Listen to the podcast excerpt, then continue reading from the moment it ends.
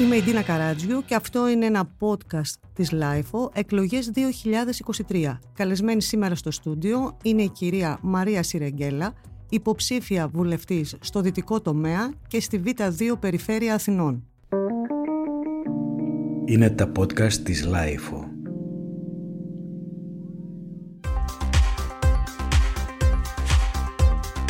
Χαιρόμαστε που είστε σήμερα μαζί μας και θα ήθελα να ξεκινήσω ε, επικαλούμενη την προηγούμενη ιδιότητά σας, τη θεσμική σας ιδιότητα ως ε, Υφυπουργού Εργασίας, Κοινωνικών Υποθέσεων για θέματα δημογραφικής πολιτικής και οικογένειας και ισότητας των φύλων βεβαίως.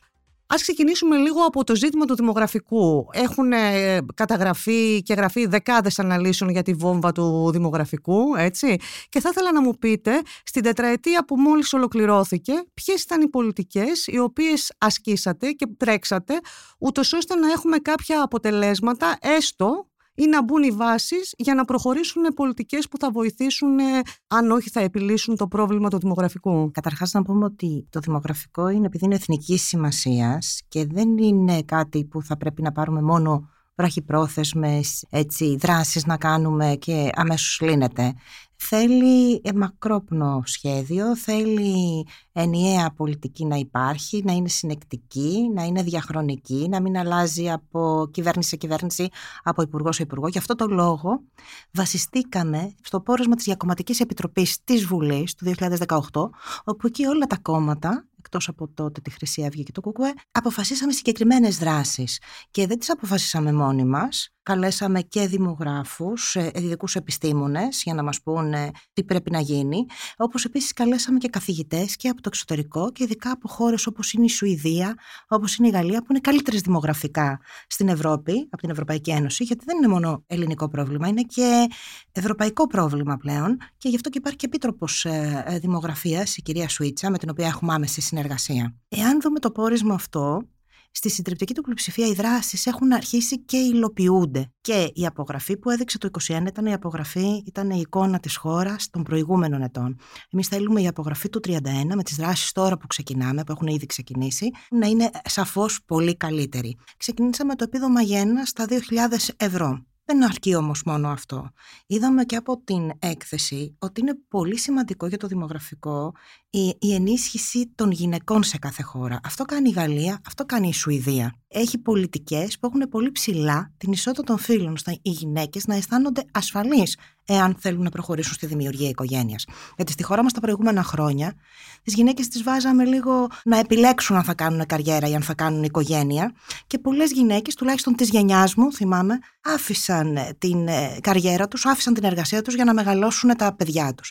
Και βλέπουμε ότι πλέον οι νέες γυναίκες, επειδή θέλουν να κάνουν και τα δύο. Άρα το κοινωνικό κράτος πρέπει να βοηθήσει σε αυτή την κατεύθυνση. Να υπάρχουν υπηρεσίες για τους νέους γονείς στην καθημερινότητα, όπως είναι παιδική σταθμή, βρεφονιπιακή σταθμή, προγράμματα όπως είναι οι νταντάδες της γειτονιάς που έχει ξεκινήσει και υλοποιείται, όπως είναι η χώρη φύλαξη σε επιχειρήσεις. Σαφώς βοηθούν τις γυναίκες. Επίσης, Άλλο είναι η διευκόλυνση και να μετέχουν και οι μπαμπάδες στην ανατροφή των παιδιών τους.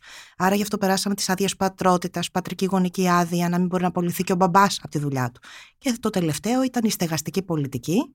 Πλέον η χώρα μας αρχίζει με συγκεκριμένα προγράμματα να έχει στεγαστική πολιτική, όπως είναι το πρόγραμμα Σπίτι μου, που είναι για τα νέα ζευγάρια. Δεν φεύγουμε από το συγκεκριμένο πεδίο, παραμένουμε σε αυτό και ας μείνουμε λίγο στην ισότητα των ε, φίλων.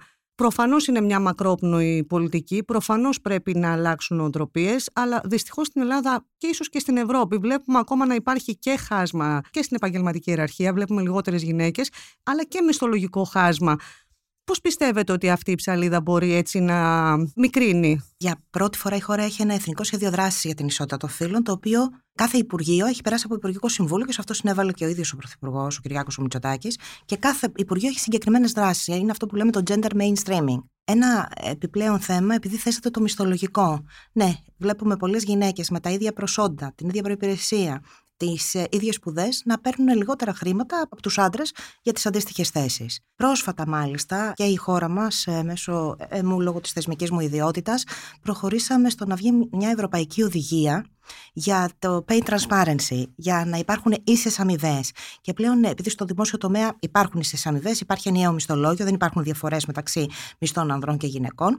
Στον ιδιωτικό τομέα όμως, επειδή υπάρχουν ακόμα επιχειρήσεις που δεν τηρούν τις ίσες αμοιβές, πλέον έρχεται και η Ευρωπαϊκή Οδηγία, η οποία θα προσαρμοστεί σαφώς και θα, θα μπει και στην ελληνική νομοθεσία, ώστε να αποδεικνύουν οι εταιρείες ότι έχουν ίσες αμοιβές με ίσα προσόντα, όπως είπαμε, τις ίδιες σπουδές, τα ίδια χρόνια προπηρεσία και φυσικά να μπαίνουν πρόστιμα σε περίπτωση που αυτά δεν τηρούνται. Άρα είναι μια νομοθετική υποχρεωτικότητα, μια, έτσι. Ε, αυτός. Ναι, αλλά να σας πω κάτι. Πάντα υπάρχουν στις ευρωπαϊκές οδηγίες υπάρχει ένα κατελάχιστον στην νομοθετική υποχρεωτικότητα. Εμείς όμως δεν πάμε στο κατελάχιστον. Τουλάχιστον στην Ευρωπαϊκή Οδηγία που ήταν για την εναρμόνιση οικογενειακής και επαγγελματικής ζωής, δεν βάλαμε το κατελάχιστον. Πήγαμε και προσαρμόσαμε στις ανάγκες της χώρας. Άρα και εδώ θα προσαρμόσουμε στις ανάγκες της χώρας όσον αφορά καλύτερα. Η υποχρεωτικότητα, ας πούμε, για τις άδειες πατρότητας θα ήταν τουλάχιστον 10 μέρες. Εμείς βάλαμε τρεις εβδομάδες. Η υποχρεωτικότητα δεν υπήρχε για να μην απαβοληθεί ο μπαμπάς από τη δουλειά του όπως και η μαμά.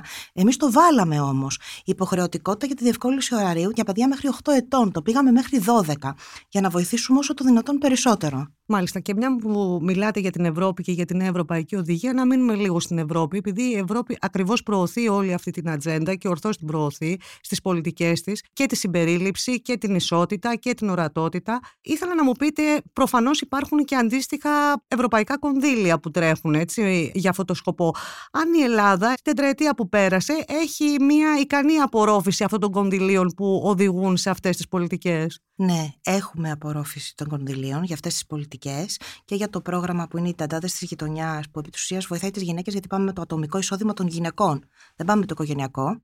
Είναι ευρωπαϊκό πρόγραμμα, άρα είναι από κονδύλια της Ευρωπαϊκής Ένωσης. Και επίσης να ρωτήσω κάτι σε αυτό. Αν υπάρχει συνέχεια, δηλαδή, αν ας πούμε τελειώνουν τα χρήματα από ένα ευρωπαϊκό πρόγραμμα, από τις δαντάδε της γειτονιάς, ας πούμε, και μετά αυτό το πρόγραμμα διακόπτεται πάρα πολύ σκληρά και μένει κάποιος κόσμος μετέωρος.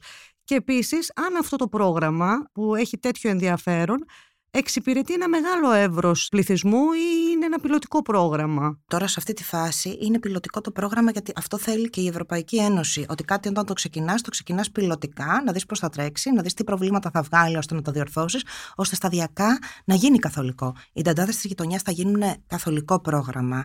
Αυτό είναι σίγουρο. Να πω όσον αφορά αυτό. Έχουμε ξεκινήσει με 62 Δήμου γιατί είναι πιλωτική φάση και αμέσως μετά θα προχωρήσουμε και στους 332 Δήμου, χωρίς αυτό να σημαίνει ότι θα πάμε να αντικαταστήσουμε τους βρεφονιπιακούς σταθμούς. Αλλά θέλουμε να βοηθήσουμε και τις γυναίκες που μπορεί να δουλεύουν άλλο ωράριο από το πρωινό που δουλεύει ένας βρεφονιπιακός ή ένας παιδικός σταθμός, που να δουλεύουν στην εστίαση, νοσηλεύτριες, να δουλεύουν βραδινά, να έχουν κάποιο γραφείο που θα πρέπει να δουν πελάτες το βράδυ, δικηγόροι, οτιδήποτε. Και θα χαίρομαι πολύ που θέσατε το θέμα των ευρωπαϊκών προγραμμάτων. Στη χώρα μας, όντως αυτό υπήρχε, ότι πολλές φορές όταν τελείωνε ένα ευρωπαϊκό πρόγραμμα, σταματούσε. Δεν είναι όμως αυτός ο στόχος των προγραμμάτων αυτών. Ο στόχος είναι να βοηθήσει τη χώρα ώστε να στήσει ένα πρόγραμμα, ώστε να το κρατήσει και αμέσως μετά. Και αυτό ακριβώς κάνουμε τώρα με τα συμβουλευτικά κέντρα για τις κακοποιημένες γυναίκες, τους ξενώνες και τη γραμμή 15900. Κάνουμε μελέτη για το πώς όλο αυτό το πρόγραμμα θα προχωρήσει και θα μπει στον τακτικό προπολογισμό μιας χώρας. Διότι δεν είναι μόνο ότι είναι σημαντικό το θέμα και θα πρέπει να κρατήσουμε τα συμβουλευτικά κέντρα, είναι και συμβατική υποχρέωση της χώρας μας και θα πρέπει αυτά να τα τηρούμε.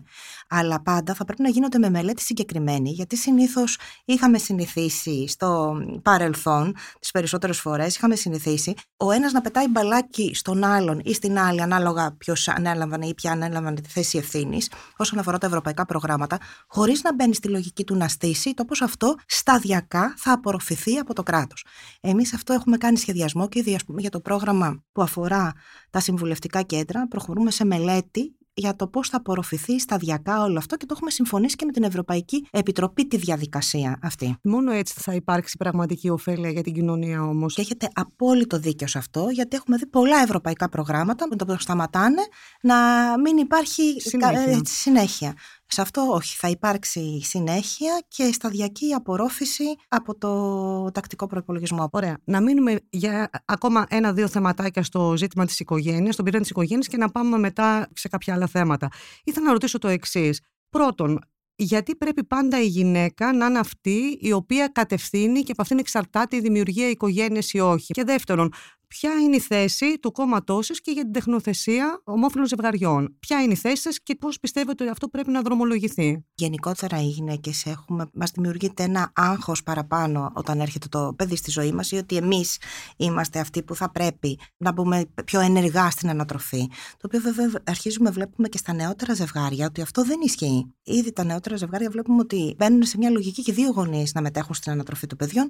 Άλλωστε, πολλές φορές έχω πει δεν είναι μόνο υποχρέωση των μπαμπάδων, είναι και δικαίωμά τους να μετέχουν. Και βλέπουμε ότι και με τις μελέτες που υπάρχουν, τα παιδιά που ε, όταν υπάρχουν και οι δύο γονείς και μετέχουν και οι μπαμπάδες ενεργά στην ανατροφή τους, είναι παιδιά με καλύτερη ψυχοκοινωνική εξέλιξη και γενικότερα με καλύτερη εξέλιξη στη ζωή τους. Άρα και αυτό είναι σημαντικό. Τώρα, όσον αφορά την τεκνοθεσία, εμείς έχουμε πει ότι θα τηρήσουμε, που βλέπουμε η χώρα μας πολλές φορές έχει από διάφορα διεθνή και ευρωπαϊκά δικαστήρια, θα πρέπει να τηρήσουμε όλες αυτές τις συμφωνίες. Όταν μπήκαμε στην Ευρωπαϊκή Ένωση, γνωρίζαμε ότι υπάρχουν κάποια θέματα τα οποία μπορεί η συντριπτική πλειοψηφία, μέσα σε αγωγικά η συντριπτική, γιατί ξέρετε, κοινωνίες μεταλλάσσονται, αλλάζουν, νοοτροπίες αλλάζουν.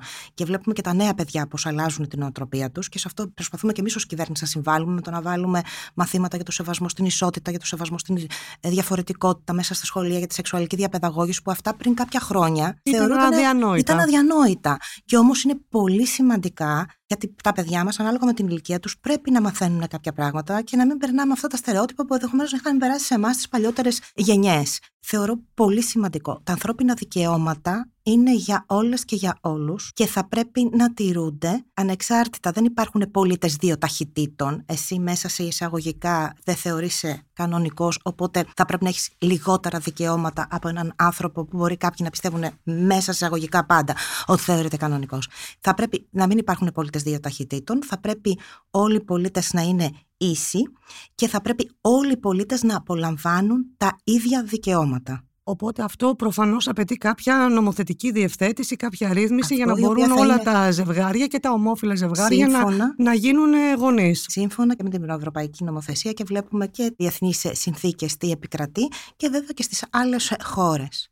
Επίσης, ένα άλλο ζήτημα είναι για τον κάθε ένα, την κάθε μία που θέλει να υιοθετήσει ένα παιδί, αλλά δυστυχώς δεν βρίσκεται σε μία έγγαμη κατάσταση. Δεν είναι με κάποιο σύντροφο, δεν είναι με κάποια σύντροφο και αυτό τους δυσκολεύει πάρα πολύ. Ενώ υπάρχουν άνθρωποι οι οποίοι θα μπορούσαν να γίνουν ενδυνάμει άξιοι γονείς, αλλά η πολιτεία τους βάζει αυτό το πράγμα και είναι σχεδόν αδύνατο να υιοθετήσουν ένα παιδί. Οπότε Έχουμε πάρα πολλές περιπτώσεις και γνωρίζω και εγώ προσωπικά πολλές περιπτώσεις ανθρώπων οι οποίοι έχουν καταφύγει στο εξωτερικό για να υιοθετήσουν ένα παιδί. Τι έχετε να πείτε γι' αυτό, μπορούν να γίνουν διαδικασίες ευκολότερες. Έχουν γίνει διαδικασίες ευκολότερες και βλέπουμε πλέον ότι πολλέ γυναίκες μπορούν να υιοθετήσουν, αλλά και άντρες βλέπουμε ότι υιοθετούν ε, παιδάκια με διαδικασία πολύ πιο γρήγορη. Σαφώς θα πρέπει να υπάρχουν συγκεκριμένα κριτήρια για όλους.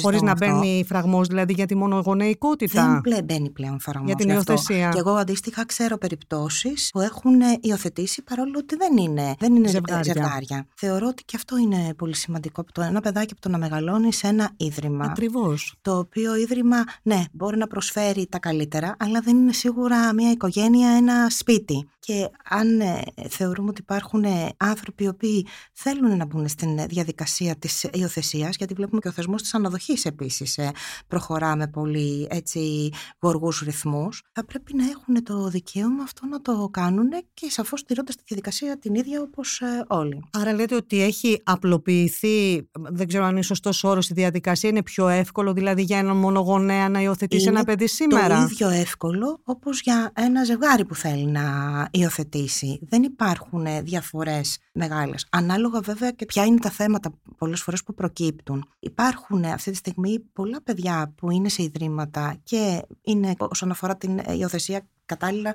θα το πω πάλι μέσα σε εισαγωγικά, με την έννοια ότι δεν υπάρχουν κάποιες δικαστικές αποφάσεις, γιατί παίζει ρόλο και αυτό. Προφανώς, ναι. Βέβαια, πολλά ζευγάρια ε, ζητούν παιδάκια που είναι μικρότερης ηλικίας, ε, που τα θέλουν που να είναι μωρά δίνεται και η δυνατότητα στους φυσικούς γονείς, ανάλογα βέβαια την ε, περίπτωση και ανάλογα τι θα έχει αποφασίσει ο δικαστής ή η δικαστής σε αυτές τις περιπτώσεις, ενδεχομένως τα πρώτα χρόνια να μην είναι τόσο εύκολη η διαδικασία υιοθεσίας, όχι λόγω ότι είναι, βάζει το κράτος μεγαλύτερα εμπόδια, αλλά επειδή δίνεται πάντα η δυνατότητα στους ε, φυσικούς γονείς τα πρώτα χρόνια, μήπως θελήσουν το πρώτο χρονικό διάστημα να πάρουν πίσω το, το, το παιδί τους. Να πάμε στο θέμα της ενδοοικογενειακής βίας και των γυναικοκτονιών. Επειδή ουσιαστικά βάσει των στατιστικών στοιχείων που έχουμε δει, λόγω της πανδημίας έτσι, και αυτής της ε, περίκλειστης κατάστασης στην οποία ζούσε ολόκληρη η κοινωνία, λέγεται και γράφτηκε ότι αυξήθηκαν τα περιστατικά ενδοοικογενειακής βίας.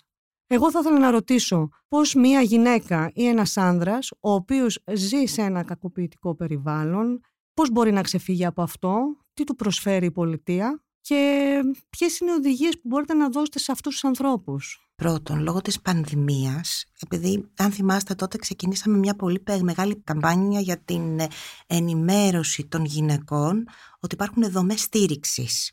Αν δούμε διαχρονικά, δεν είναι περισσότερα τα κρούσματα. Είναι περισσότερες οι καταγγελίες. Γιατί και παλιά ήταν τα κρούσματα, απλώς δεν μιλούσαν οι γυναίκες. Σώπαιναν. Τώρα είναι πολύ σημαντικό ότι πλέον μιλάνε και ότι εγώ που ασχολούμαι αρκετά χρόνια με τα θέματα αυτά, το μεγάλο έτσι πρόβλημα που λέγαμε ότι υπάρχει πάντα ήταν η σιωπηλή βία.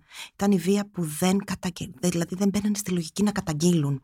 Θυμάμαι, ας πούμε, παλιά ξέραμε ποιες γυναίκες είχαν πρόβλημα μέσα στο σπίτι τους, είτε από ψυχολογική βία, είτε από σωματική βία. Αλλά παρόλα αυτά δεν κατήγγυλαν οι ίδιες ή ακόμα πολλές φορές και εμείς η ίδια η κοινωνία. Μπαίναμε στη λογική ότι μη μιλάς, δεν σε ενδιαφέρει, είναι το σπίτι τους, δεν σε ενδιαφέρει τι γίνεται στο διπλανό σπίτι. Όχι, μας ενδιαφέρει τι γίνεται στο διπλανό σπίτι, γιατί πέρα από τις ίδιες τις γυναίκες, θα πρέπει σε αυτά να μην έχουμε ανοχή ούτε τα τρίτα μέσα σε εισαγωγικά πρόσωπα. Είτε είμαστε οι γείτονες, είτε είμαστε οι φίλοι, είτε είμαστε το ευρύτερο οικογενειακό περιβάλλον. Παλιά υπήρχε η νοοτροπία ότι μη χαλάσεις το σπίτι σου. Το έχουμε ακούσει άπειρες φορές σε γυναίκες μεγαλύτερη από εμάς ηλικίας. Ή τι θα πει η γειτονιά αν χωρίσεις.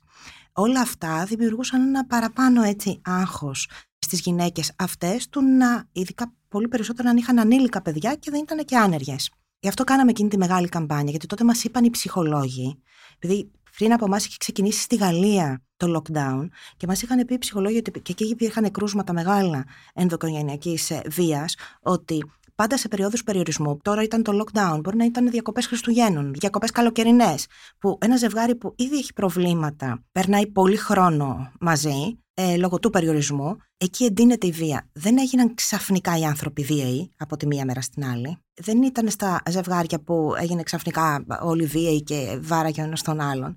Ήταν ε, ότι υπήρχαν ήδη κάποια προβλήματα τα οποία θα ενταθούν. Γι' αυτό κάναμε τότε τη μεγάλη αυτή καμπάνια για τη γραμμή 15900, για τα συμβουλευτικά κέντρα, για τα τμήματα ενδοκογενειακής βίας της αστυνομίας, για να δείξουμε ότι υπάρχει διέξοδος και όντως υπάρχει διέξοδος. Η διέξοδος αυτή είναι και τα συμβουλευτικά κέντρα, να πάνε οι γυναίκες, γιατί εκεί δέχονται και ψυχολογική ενδυνάμωση. Και τι θέλω να πω με την ψυχολογική ενδυνάμωση. Μπαίνουν, από ό,τι μου έχουν πει τα στελέχη, μπαίνουν μέσα γυναίκες και λένε ότι ήρθα να σας πω κάτι δεν ξέρω αν μπορεί να φταίω εγώ γι' αυτό. Γιατί πολλές φορές αισθάνονται ενοχές ότι μπορεί κάτι οι ίδιες να μην κάνουν καλά. Άρα δεν έχουν συνειδητοποιήσει πολλές αυτές αν είναι θύτες ή θύματα. Ναι, γιατί η σωματική βία φαίνεται. Η ψυχολογική βία όμως δεν έχει σημάδια όπως έχει η σωματική βία.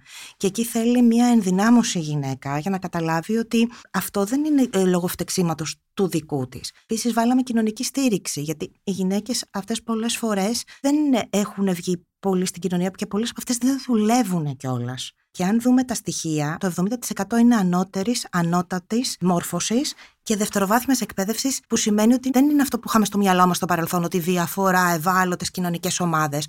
Αφορά όλες και όλους. Άρα λέτε ότι διαπερνά όλο το κοινωνικό-οικονομικό. Ναι. Είναι αυτό που λέει και η σύμβαση της Κωνσταντινούπολης, ότι η βία δεν έχει οικονομικούς περιορισμούς, μορφωτικούς, γεωγραφικούς, ε, μπορεί να συμβεί στο διπλανό μας σπίτι. Όπως επίσης βλέπουμε ότι ένα μεγάλο ποσοστό των γυναικών αυτών είναι άνεργες. Όταν είσαι άνεργη, αισθάνεσαι πολύ μεγαλύτερη ανασφάλεια να φύγεις από μια κακοποιητική σχέση. Πολύ περισσότερο δε αν έχεις ανήλικα παιδιά. Γι' αυτό και βάλαμε και την εργασιακή στήριξη σε συνεργασία με τη ΔΥΠΑ, ώστε να μπορούν να βρουν δουλειά.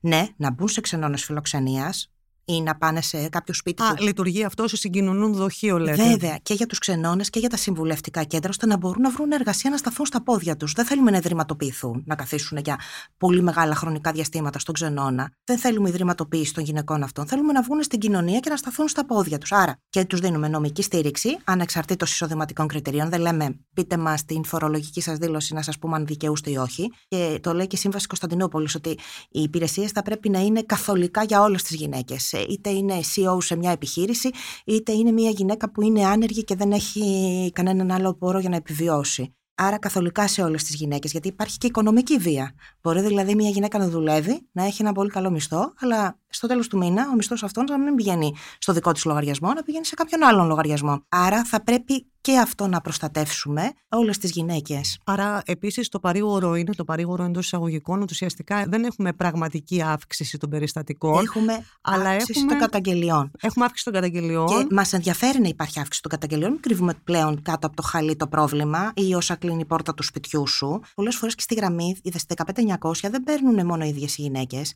Πολλές φορές παίρνουν παιδιά τα παιδιά των γυναικών αυτών για να ζητήσουν συμβουλή για το πώς θα τις βοηθήσουν. Παίρνουν οι φίλοι, παίρνουν οι συγγενείς και βλέπουμε ότι πλέον και η κοινωνία είναι περισσότερο ευαισθητοποιημένη.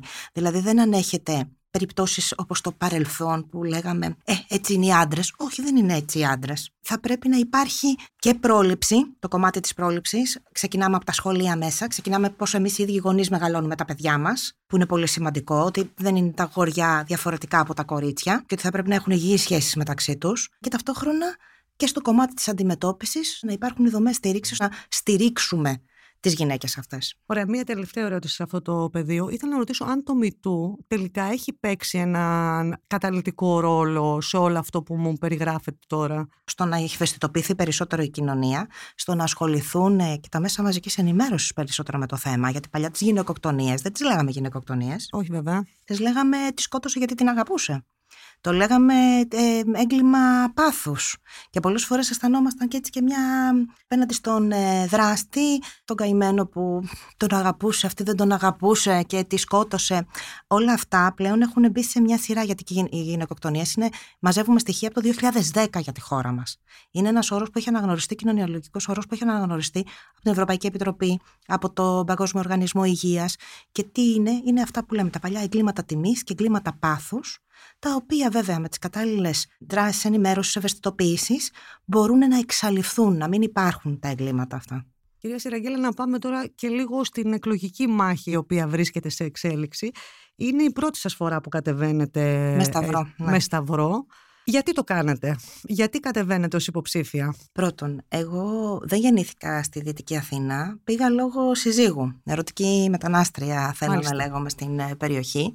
Το σύζυγο είμαστε πάρα πολλά χρόνια, εκεί μεγαλώσαν τα παιδιά μου, εκεί έκανα την οικογένειά μου, εκεί δημιούργησα φιλίες. Θεωρώ ότι γνωρίζω αρκετά καλά τα προβλήματα Επίσης αυτά τα θέματα με τα οποία ασχολούμαι που έχουν να κάνουν με την οικογένεια, που έχουν να κάνουν με τη στήριξη ε, των ανθρώπων στην καθημερινότητά τους, που είναι πολύ σημαντικό, θεωρώ ότι είναι ιδανικά για την περιοχή των, των δυτικών ε, προαστίων.